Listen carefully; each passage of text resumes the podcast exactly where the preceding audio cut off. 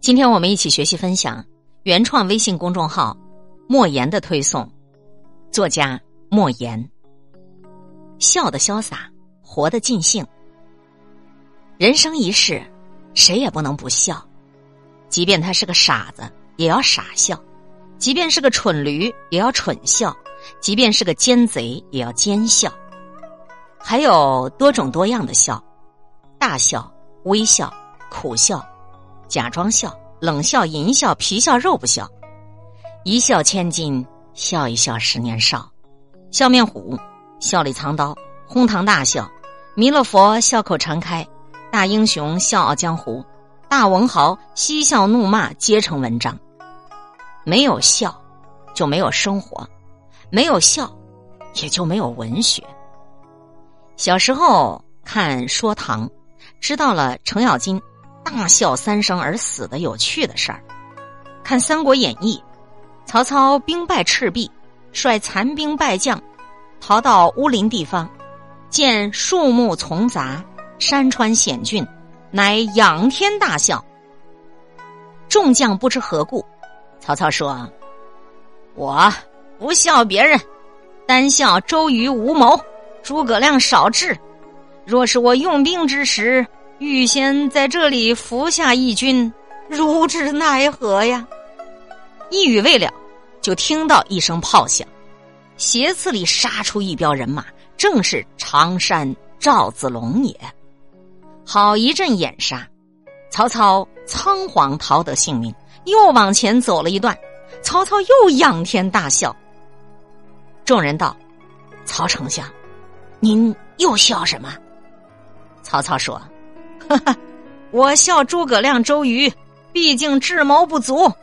若是我用兵，就在这里扶上一支兵马，以逸待劳。我等纵然脱得性命，也不免重伤矣。彼见不到此，我是以笑之。话语未毕，早见四下里狼烟突起，一彪人马拦住去路。当先一员大将，正是燕人张翼德。自然又是一阵好杀，曹操狼狈逃窜，逃到华容道上，他又一次仰天大笑。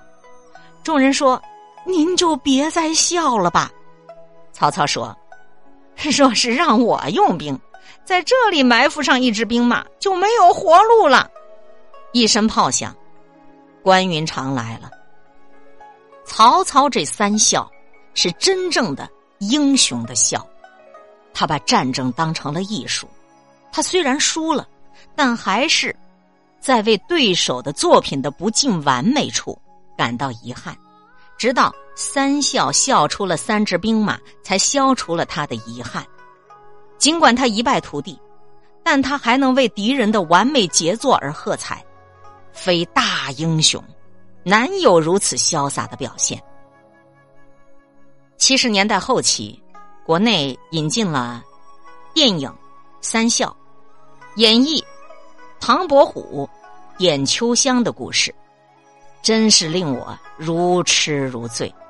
我连看了三遍，连其中的唱词都能背诵。秋香那三笑，真是巧笑倩兮，美目盼兮，迷死人兮。她的笑容在我的心中留下了深刻的烙印。至今没有磨灭，女人的笑原来是这般的迷人，是这般的美妙，是这般的具有勾魂摄魄的魔力。接下来该是清朝人蒲松龄老先生的英宁了。这个小妖精，爱笑成癖，动不动就笑得低头弯腰，不可自制。他笑得毫无来由，毫不做作，一片清纯，无比天真，音容笑貌。宛若就在眼前，他到底笑什么？笑世间可笑之事，笑世间可笑之人。毛主席说：“人世难逢开口笑，上疆场彼此弯弓月，流遍了胶原血。”李白说：“仰天大笑出门去，我辈岂是蓬蒿人？”谈笑风生。那是古人的风度。进入现代社会后，人们每日为生活奔忙，会笑的人越来越少，发自性情的笑、天真无邪的笑、潇洒风流的笑，渐渐被当作矫情的笑、虚伪阴险的笑、苦涩拘谨的笑所代替了。而且，笑有了价钱，还可以买卖。金钱这玩意儿把笑都给腐蚀了，让人们恢复笑声和笑容。让人们尽情的笑，开心的笑，毫无顾忌的笑，真诚的笑，潇洒的笑，这个世界会因此而变得比现在更美好。以上的这篇文章摘自莫言老师的散文集《月光如水，马身如漆》。今天会遇见什么人，会发生什么事，都有各种意想不到的可能性。分享传播有力量的文字，亲近感受真善美的观点和态度。空中和你相互勉励，保持微笑、淡定、从容的好心态。祝福有缘分在这里遇见的你，身体好，心情好。